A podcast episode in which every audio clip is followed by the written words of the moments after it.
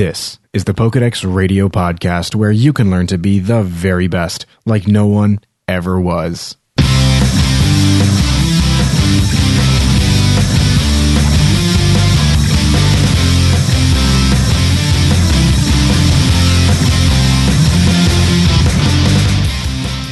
Now, every Pokemon trainer knows that the best place to learn everything about Pokemon is to check their Pokedex.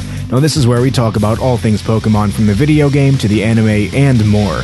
Learn how to be a Pokemon master at PokedexRadio.com.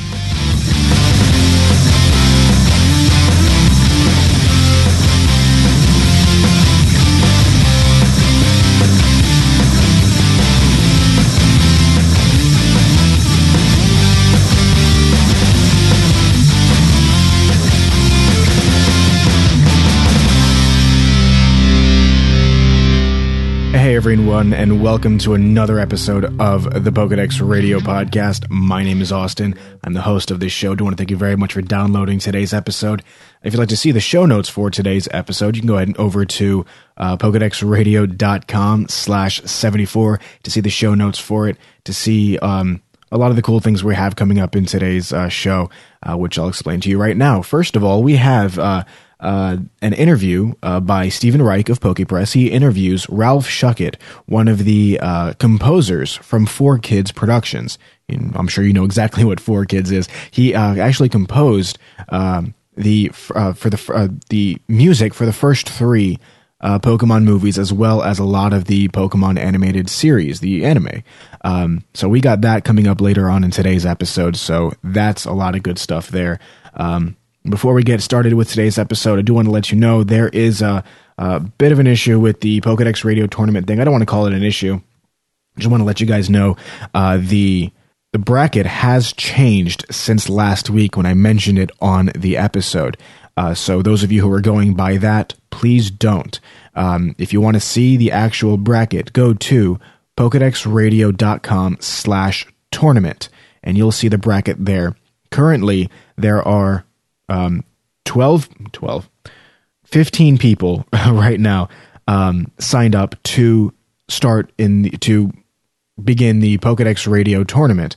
Um, there are seven round one battles. Um, and then there's somebody actually pushed up into round two. Uh, so let me go over those really quickly with you right now. For round one, um, bracket A starts with Mayo and Earthbound Fresh. Um, battle B will be Bob Joe 657 versus Colton. Battle C is Griminem versus E Dub Mora 74. Um, battle, uh, battle D is Josh T versus Sergio Blanco. Battle E is FRA 1311 versus Brandon 747. Round F is Smeargler versus Mr. Andersmith. And round G is Karen 86 versus Salty Sweets. Round 2, he was pushed up, is Swizzy.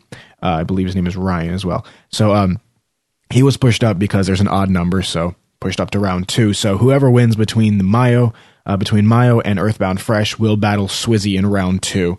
So um, Edub Mora seventy four actually emailed me over this past week with a bit of an bit of an issue. I'm not sure exactly who he battled. Um, uh, be sure you uh, just because I didn't have time to watch the uh, watch his uh, his uh, battle yet. But once you actually complete your battles, please everyone who's participant in that battle send your um, send the videos over to Jay on the Pokedex Radio forums. He is the official um, referee for the Pokedex Radio tournament that we're having right now.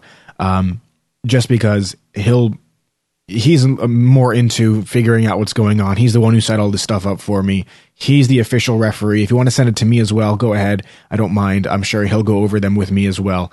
Um, but send all of your stuff over to Jay uh, over on the Pokedex Radio forums. That's J A Y E. So uh, send them over to him and uh, so he can go ahead and figure out who won um, and uh, who to push on to the next round.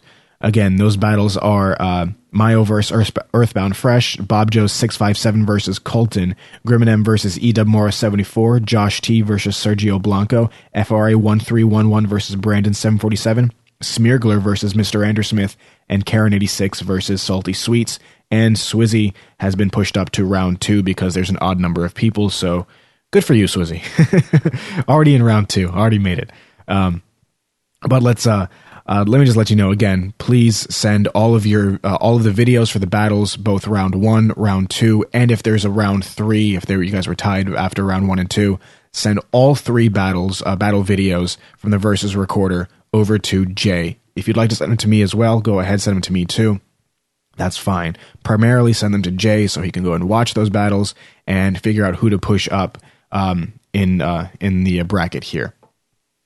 Uh, if there are any issues, I Edub Moore actually sent me an email that there might have been a bit of an issue with uh, with his battle. You got to be using the exact same Pokemon for each and every round that you uh, through the uh, through the set that you're battling against the other person with. Don't use different Pokemon. Use the same Pokemon you started with. This is the general rules of battling. Um, don't switch out. Six Pokemon per battle. You know how it is. Don't switch stuff out. The, uh, the Pokemon you started with should be the Pokemon you play all three, or sometimes two, depending if you win both, battles with out of a match. Best two out of three, send him over to Jay. He'll figure it out from his side. He'll go ahead and contact me as well, I'm sure, to uh, if if there are any issues or anything like that. If you do have any issues, send them both to uh, send them to Jay, and Jay will contact me about it.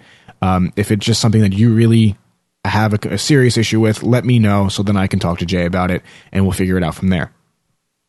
So again, like I mentioned last week, guys, good luck with the Pokedex Radio Tournament. It officially starts tomorrow, uh, February 9th.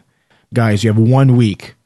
If there's a girl there, I'm not sure. But everybody, you have one week to go ahead and battle your um to to battle your other person thing. Um, you have one week, uh, and we'll go ahead and we'll figure out who's the winner of where, and then we'll go and we'll start round two next week. So I'm excited. Let's see who becomes the champion of the Pokedex Radio. Um, so let's uh let's move on from that. So if you have any questions, feel free to email me. Feel free, uh, feel free to go ahead and message Jay over there on the forums. You can also message me on the forums as well, or you could always email me to feedback at pokedexradio.com if you have any issues or anything like that. Now, I know some of you already know, but I'm super excited to finally announce the Pokemon Bank is finally available around the world now. It was available back in, in uh, January for um, uh, the the Asian uh, Nintendo eShop store thing. So it was available then for them. And now, during this past week, this past seven days, it's become available for Australia and Europe. And then now it's available for North America as well. And that includes United States and Canada, all this side.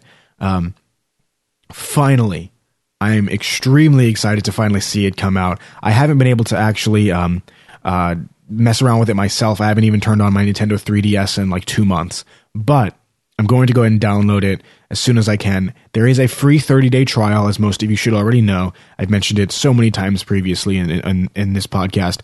Um, there is the th- uh, free uh, the free 30 day trial. It ends on March 14th, 2014. Um, the Celebi download is still available when you go ahead and uh, get your copy of um, the Pokemon Bank. Uh, the Pokemon Bank is still the same prices like it was before. I think it was 4.99 US.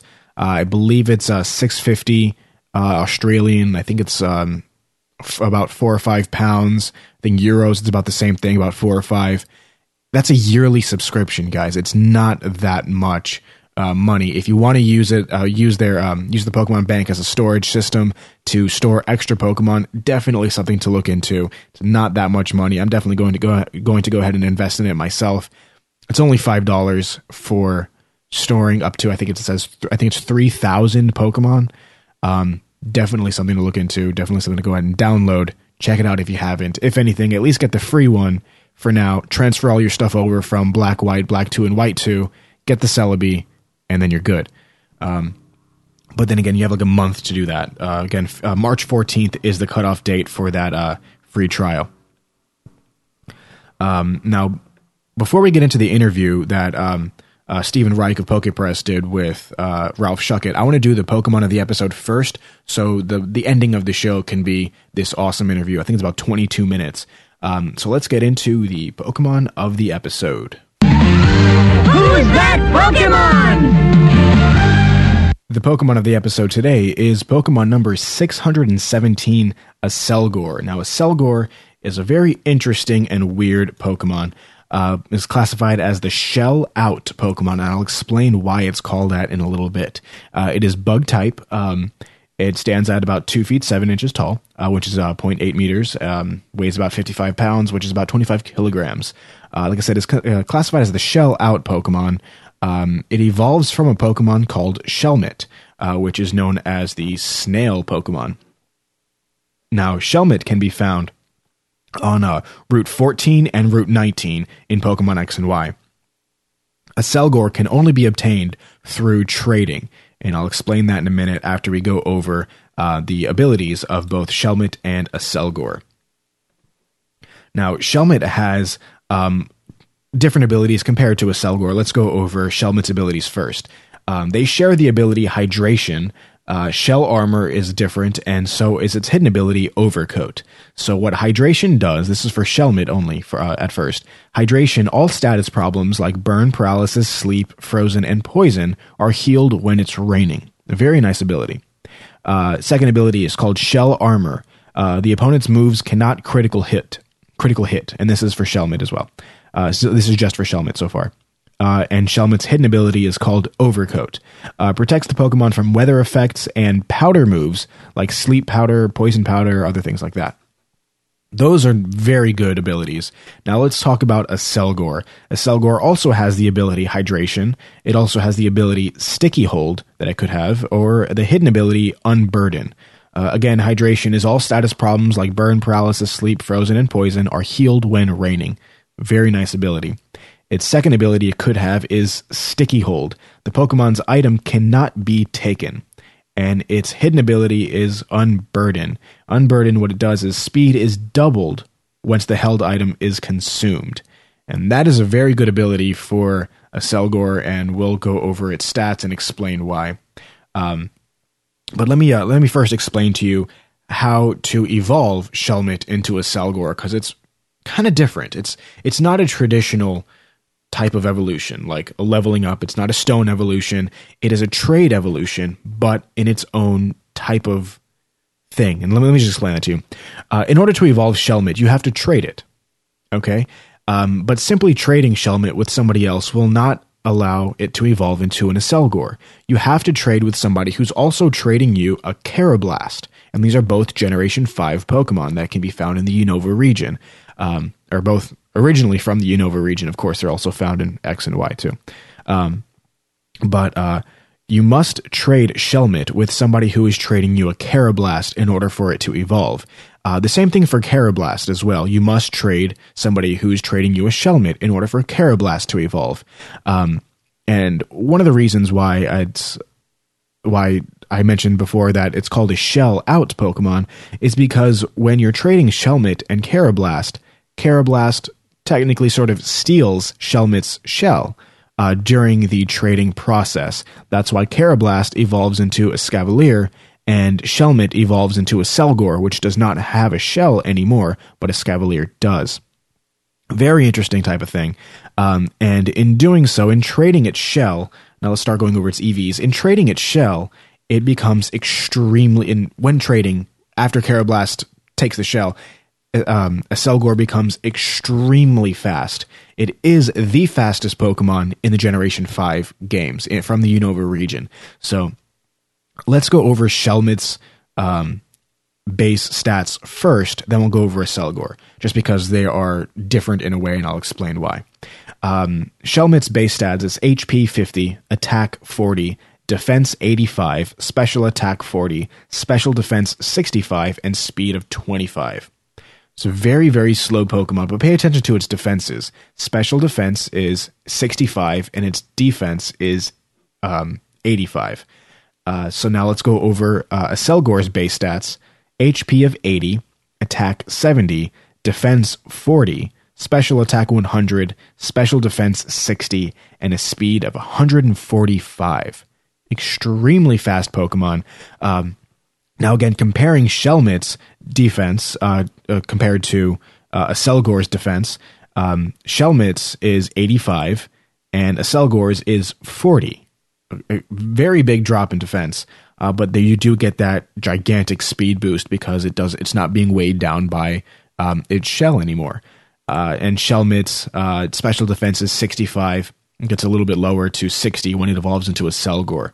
Uh, but then again, like everything else raises, and its speed is just off the charts. And that's why I mentioned before that it's hidden uh, that Selgor's hidden ability Unburden speed is doubled once the held item is consumed, makes it an extremely fast Pokemon.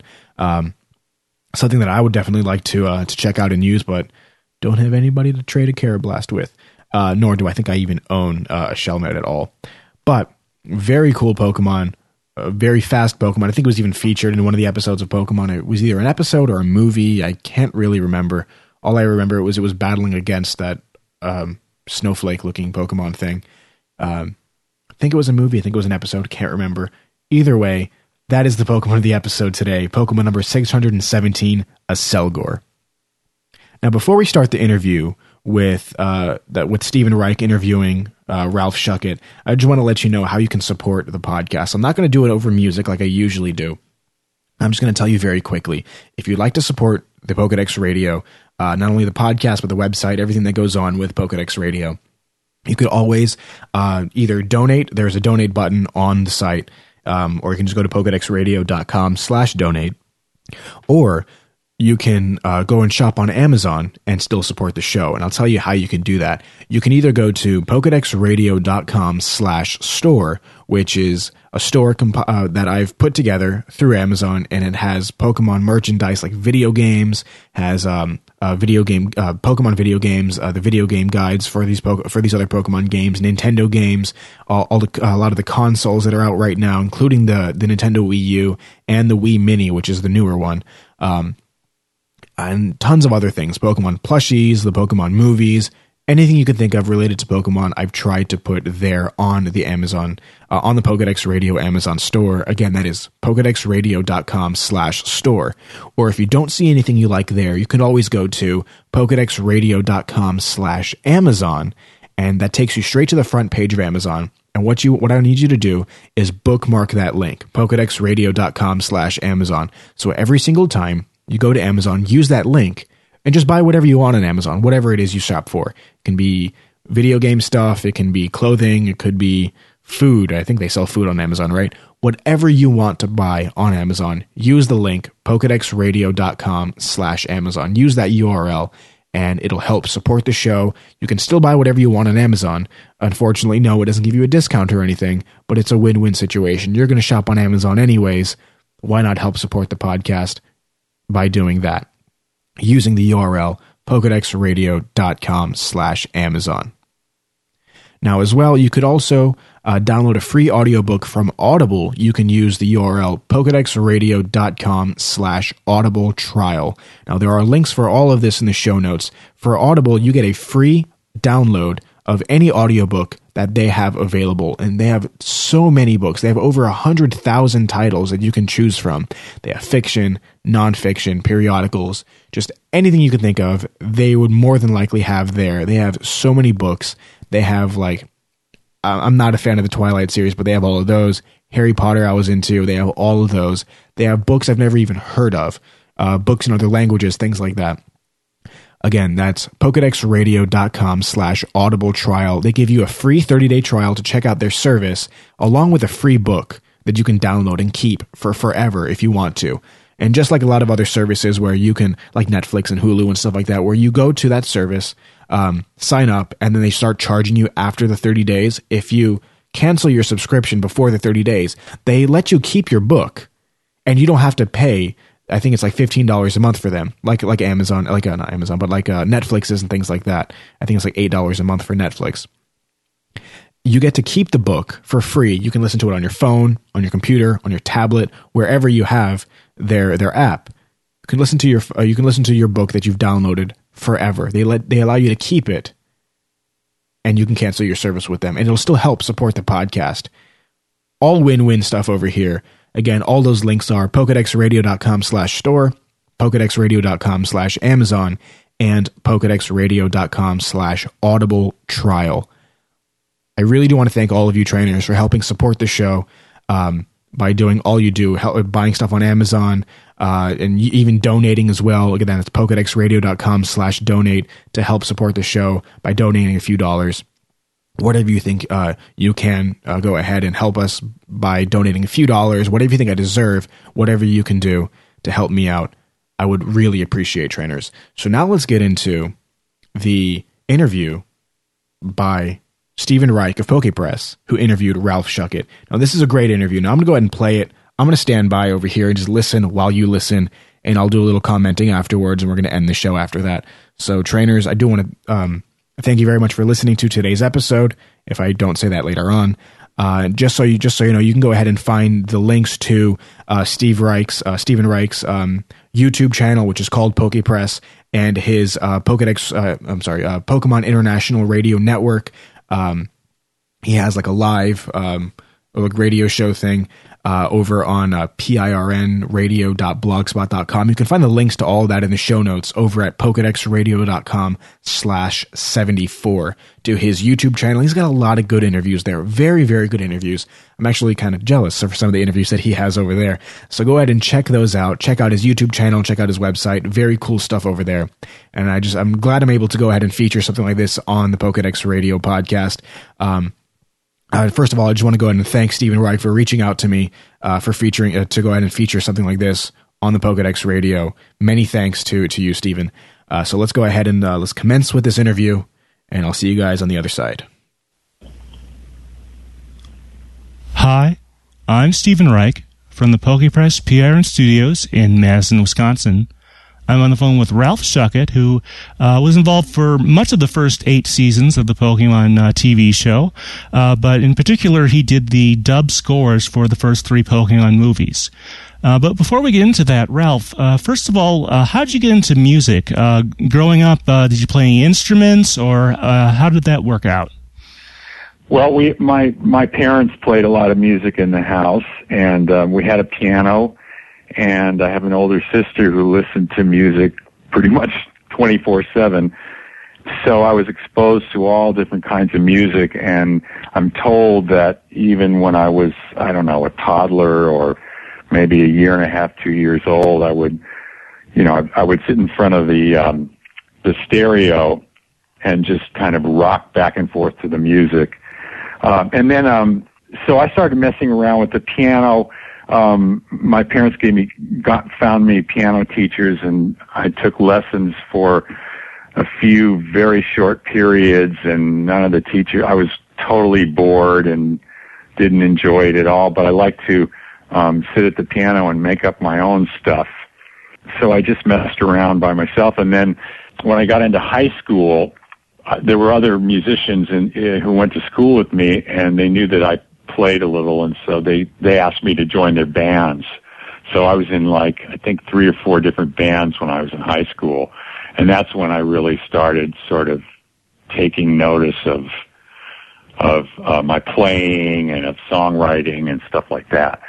Um, I had always enjoyed music, and I had always you made up music and heard it in my head, but that was the first time I really sort of did anything with it. And um, I started to listen music to music in a more analytical way so I could figure out what everyone was doing that whose music I liked. So I could try and play figure out how to play what they were playing. And I would take apart the um the arrangements and I'd focus on gee what's the bass player player doing? What's the drummer doing? What's the guitar player doing? Um and I really just trained my ear I guess.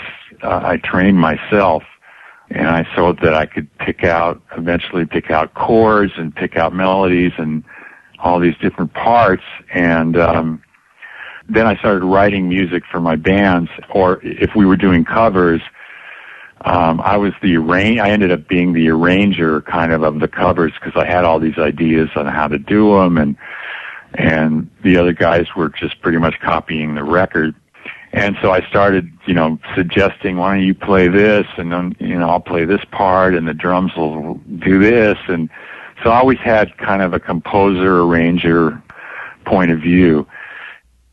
And then uh, when, once you uh, you know got out of high school, uh, graduated, you started to become a professional musician. Uh, what was that like? Well, it was amazing. Uh, I was still playing in various bands, and the caliber of the bands kept improving. And uh, a girl I went to high school with told me about this band that was signed to Elektra Records, a band called Clear Light.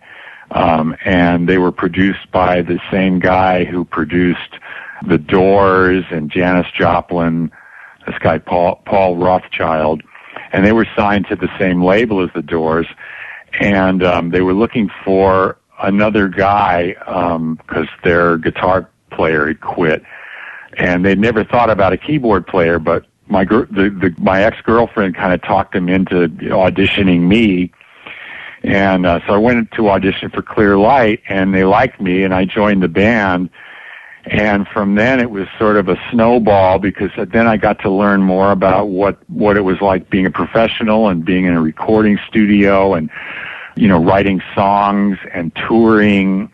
And, uh, I just would meet people. It wasn't even at the beginning really deliberate networking. I just happened to be in the right place at the right time. I'd meet all these various people who were in the business, and one thing sort of led to to another, and um, eventually, I guess from word of mouth, I started getting recommended to play on recording sessions, uh, play keyboards, piano, or organ, and the most prominent ones at that time were. Um, I play. I was in Carole King's band, and I played with her and James Taylor um, for about two or three years. Um, and we did. I think I did three tours with them, two of the United States and one of Europe, and then. You know, the people in those band who played with them were on a much higher level um, and then they got me gigs and they were recommended me for other things. And, you know, working with Carole King and James Taylor, these two amazing songwriters, um, you know, I just learned so much from them and I had so much concert experience and, you know, just snowballed. And then, um, I guess in 1972, I can't even remember. Oh, I moved to New York in 1972. I, I was in I was living in Los Angeles where I grew grew up, and I moved to uh, New York in 1972. And I didn't really know anybody. I had one friend who was a musician. He introduced me to a bunch of people, and then I started all of a sudden. I, I joined his band, and then all of a sudden I started playing on a lot of record dates in New York, and um, I just got busier and busier and uh, you know I had a I had a profession as a composer. And one of the people you um, you met along the way was a, a, man that uh, a name that should be pretty familiar to uh, uh, frequent listeners is uh, John Siegler. Now, how did you meet him?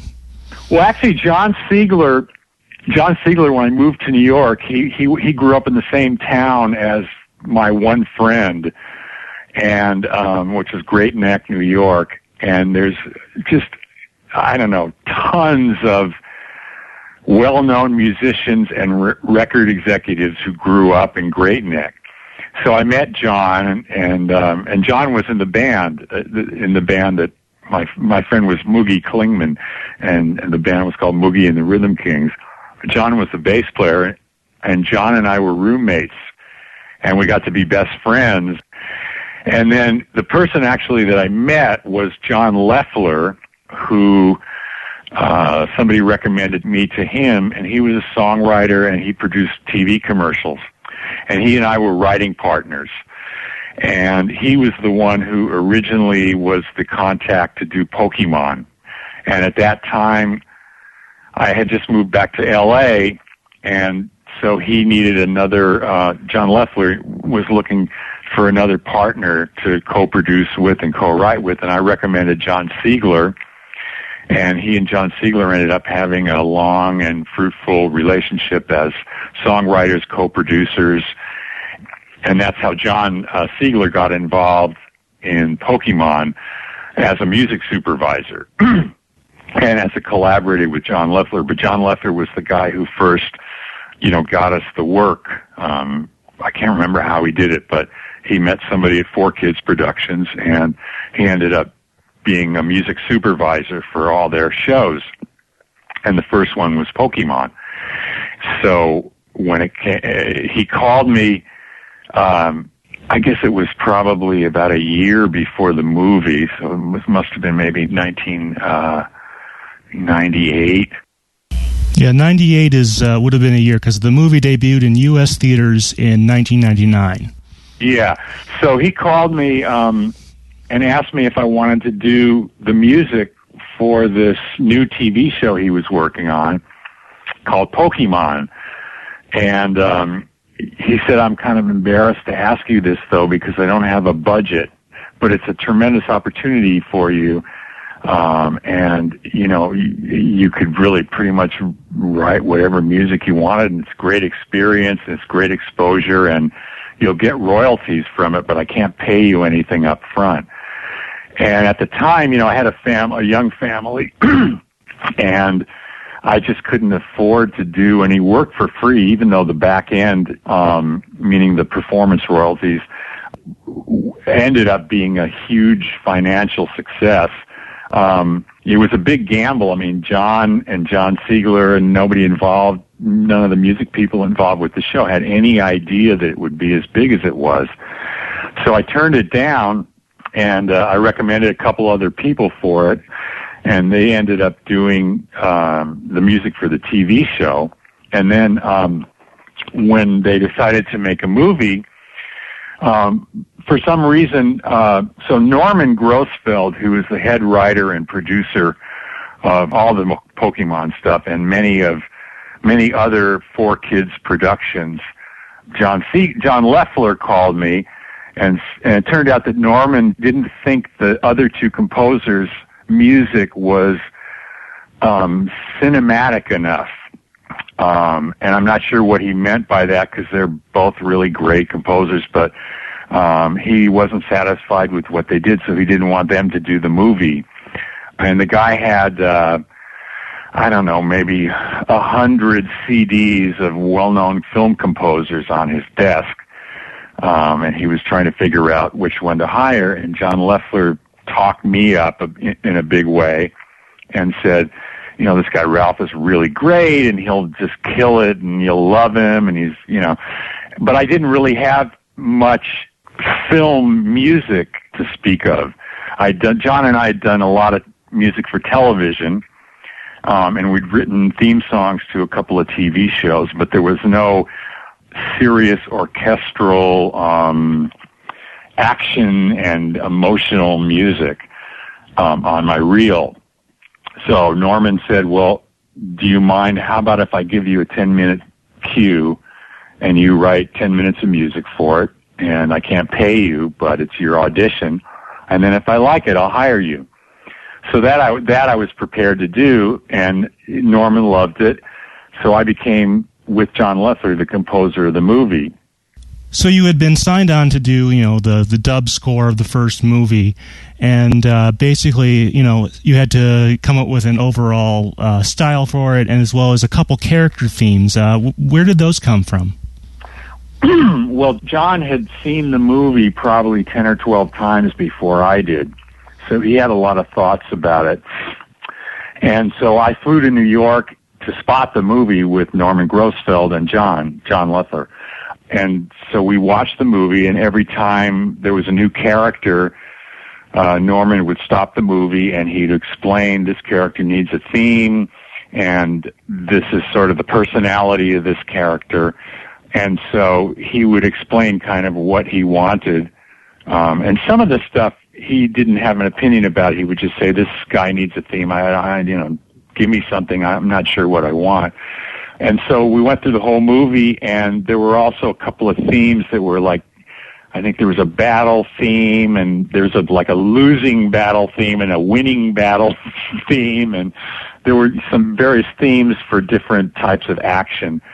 So then John Loeffler and I watched the movie a few times, and then we just sat in a room and we came up with these themes that Norman had, you know, requested, and then we played them for him, and he liked them, and then the next step was for me to orchestrate the movie for an orchestra. And uh, it was a real harrowing time because there was very little time to do it. 4Kids Productions, all their shows, they do very quickly.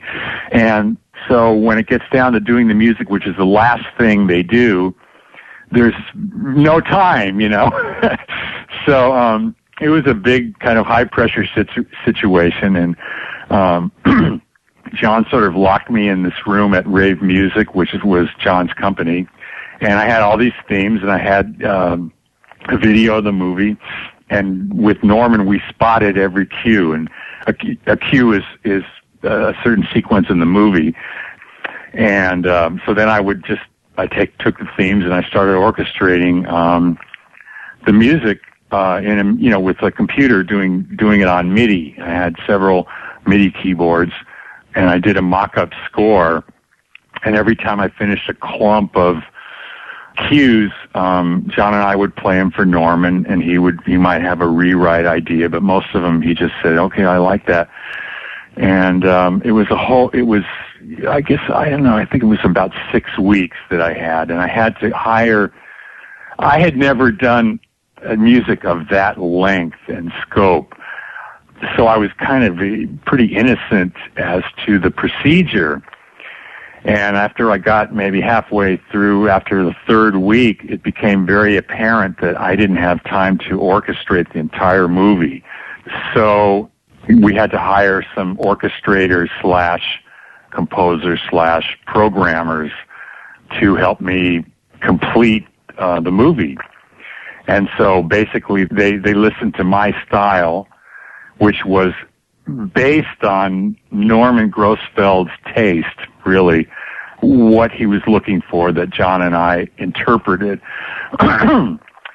because I would bring him, we would bring him a cue and he'd say, "No, no, no, no, no. I'm not. I'm not getting an emotional thrill, or I'm not getting the pathos in this scene. I'm not getting the feeling of triumph. I'm not. It's not. It's boring. It's not. It's not action."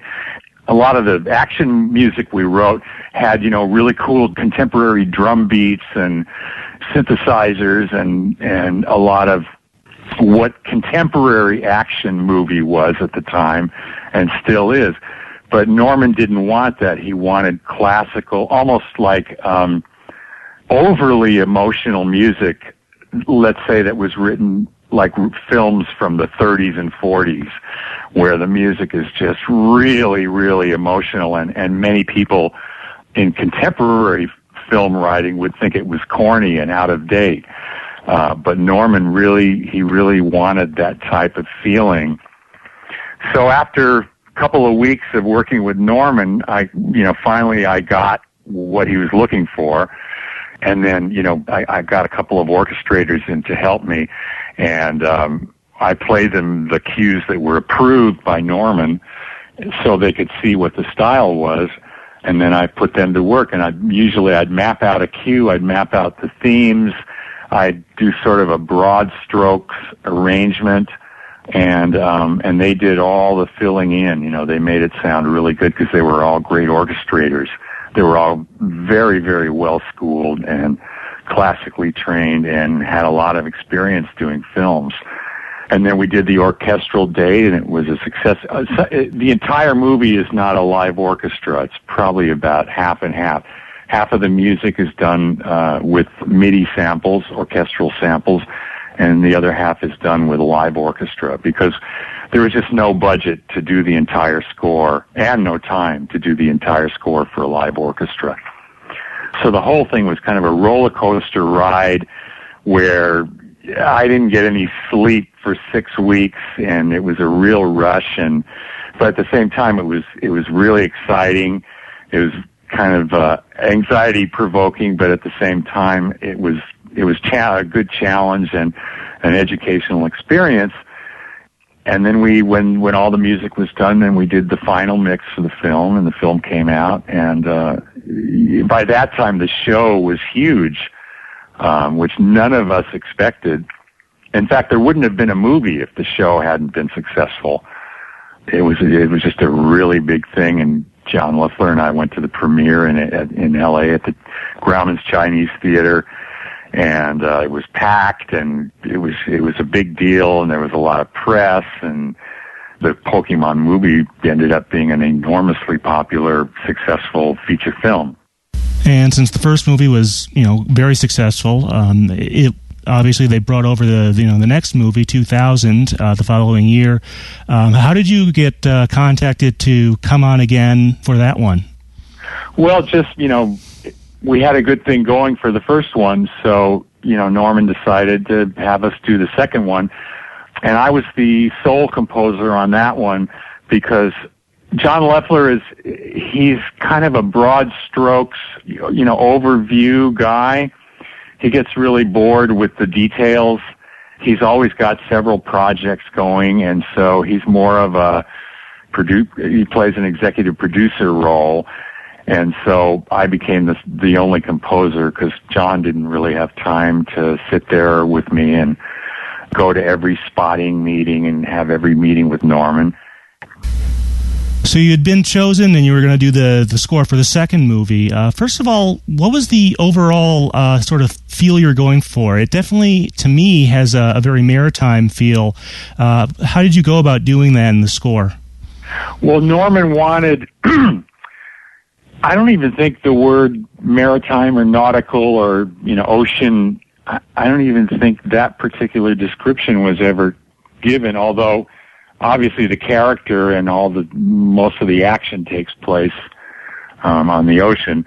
Um, Norman wanted a theme that was kind of a timeless, um, almost like a folk melody, um, meaning it wasn't from any particular period of time and and the whole thing was the legend.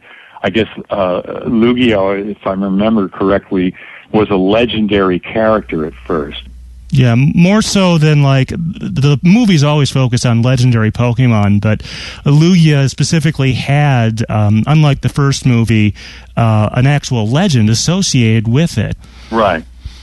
So Norman wanted a leg- the legend theme, kind of like a simple, timeless heroic theme that's almost like a folk melody or like an Irish folk song. To be honest, I can't even remember the entire theme, but if I remember correctly, um, it's pentatonic music, meaning um, there's only five notes in the scale. And if you listen to a lot of uh, ancient Irish music, and the same is true of um, pretty much uh, native music from all over the world, where whether it be Native Americans or Africans or Asians, it's all pentatonic music. So that's what that theme ended up being.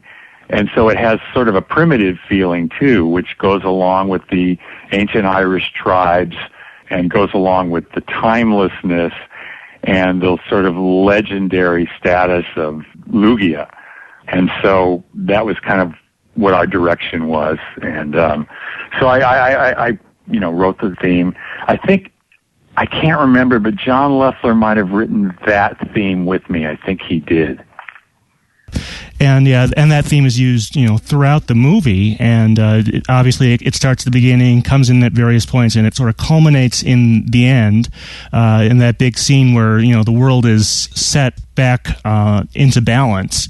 And then in the end credits, you have uh, Donna Summer doing um, The Power of One, which borrows, just to be clear, the um, melody came from the score and then was brought into The Power of One song at the end. Um, what was that like hearing it transformed like that into a, uh, an actual vocal song? What was that like? Um, you know, I, I don't remember the actual moment that I heard it, so um, I don't remember my first reaction, but I'm sure I loved it. I mean, I'm a big Donna Summer fan. You know, I probably, I probably, to be honest, I probably thought, hey, we could have written a song as good as that or better or something, you know, because we were, you know, John and I were very competitive. You know, we wanted to do everything. so, uh, but there was, there just was no time, you know. At that time in my life, I was kind of like maybe sort of arrogant. So, but to be honest, I don't remember. That's just a guess. now I'm a lot more, a lot humbler. So that is it for that interview. Lots of good stuff. I really, really enjoy that interview, guys. Um, uh, just a few things I wanted to point out before we end the show here. He mentioned that uh, um, Ralph Schuckett said that he, the, the music from the first Pokemon movie would have seemed corny just because it was such a classical type of thing like that. That blew my mind, guys. You have no idea. The music was not corny at all. At least that's not how I felt. I love listening to the first Pokemon's uh, the score, the soundtrack, whatever you want to call it. Um, not the soundtrack, like the, like the NSYNC and stuff like that, all that music there.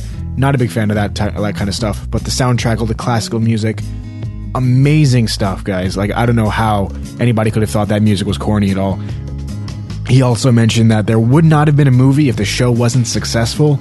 I'm so glad the show was successful. I mean, come on, it's been close, uh, you know, 15 years now since the show came out. Maybe more, maybe a little bit less. I'm not good at math, but I mean, come on, it's been such a long time. The show has been so successful, and I'm glad uh, that, that that it has been, or else we wouldn't have gotten all these great Pokemon movies as well on top of the show, plus the video games, plus everything else we have with Pokemon. I mean, come on, guys, this stuff is really good stuff. Um, he even said he had to be rushed uh, during the uh, uh, composition of the first Pokemon movie sound, uh, the theme music for that movie. Uh, six weeks of no sleep definitely paid off in the end. It really, really did. Um, as well, he was talking about the second Pokemon movie, how the music was supposed to be kind of timeless, um, kind of like a folk uh, legend type of thing. Definitely, you know, hit that mark there with the whole legendary stuff. Amazing, amazing interview. Um, I just uh, first of all just want to go ahead and thank uh, Stephen Reich for approaching me for to go ahead and put this up on the Pokedex Radio. Um, I thought this was an amazing interview with somebody who definitely had a big influence on a lot of our lives, especially a lot of us who were younger at the time. I was only uh, nine years old, ten years old when the when the first movie came out. I think it was like nine. Um, definitely huge influence on my life. All these three movies, including all of the other Pokemon movies and just the Pokemon franchise in general. So I just want to thank him uh, for going ahead and approaching me with that. So, trainers, that's it for today's episode. If you'd like to go ahead, uh, see the show notes for all of this, go over to pokedexradio.com slash 74 uh, to check out everything else out there. Uh, if you'd like to go and support the show, don't forget the uh, the URLs that I mentioned to you before. They are in the show notes, but just again, that's pokedexradio.com slash store, pokedexradio.com slash Amazon, and bookmark that one um, as well, pokedexradio.com slash audible trial, and pokedexradio.com slash donate, whatever you feel I deserve please go ahead and help support the show and the website in that way. So thank you so much for downloading and listening, trainers. Uh, I just want to give a quick shout out to everybody who helps out with the show. Craig over on the Facebook, uh, the Smiling Giraffe Rig, uh, uh, Griminem, and Dre, who all write for me. I want to thank everybody, including you who are listening right now, for downloading today's episode. But that's it for the show right now. Uh, that yeah, that's it. My name is Austin, letting you know to live, laugh, and catch them all, and I'll see you next week.